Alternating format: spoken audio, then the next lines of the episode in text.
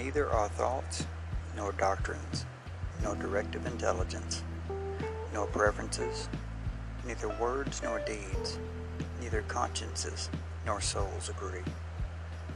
Yasna 45, stanza 2. We are not the same. Followers of truth should maintain this mindset at all times toward those possessed by the lie.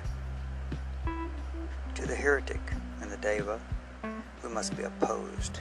We must disagree. In another verse in the Gathas, we're told that each man must appeal to his own conscience.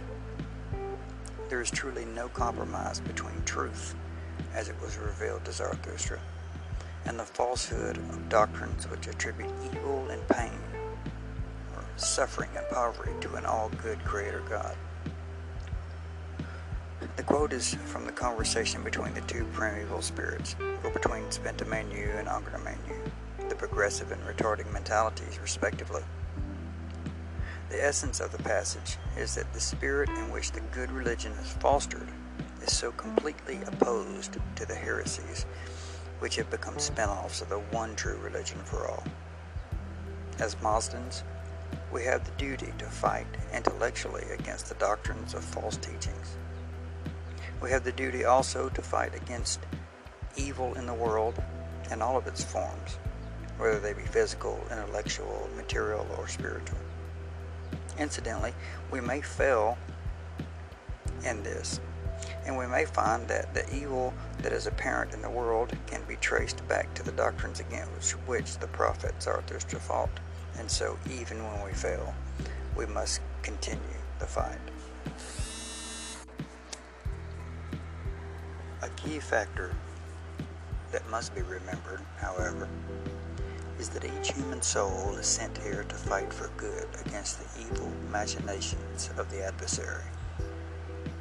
This means that we should strive to hand those whose souls are possessed by the spirit of falsehood, whose actions in the world reflect such a state, over to truth.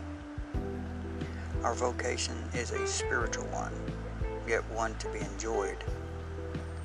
With joy, Ushta, do we battle evil in the world. How many evil people do you know who are truly joyful, happy? The fact that evil strips joy from life is a sign that someone without joy needs help spiritually. And this is where we must act in the capacity of the spreaders of goodness, of truth, of joy to those seeking such through alternative means. Life is to be enjoyed, all while keeping our task of spreading goodness in mind. World perfection is keyed toward individual perfection, which brings individual joys. Remember, Ushtate, happiness to you.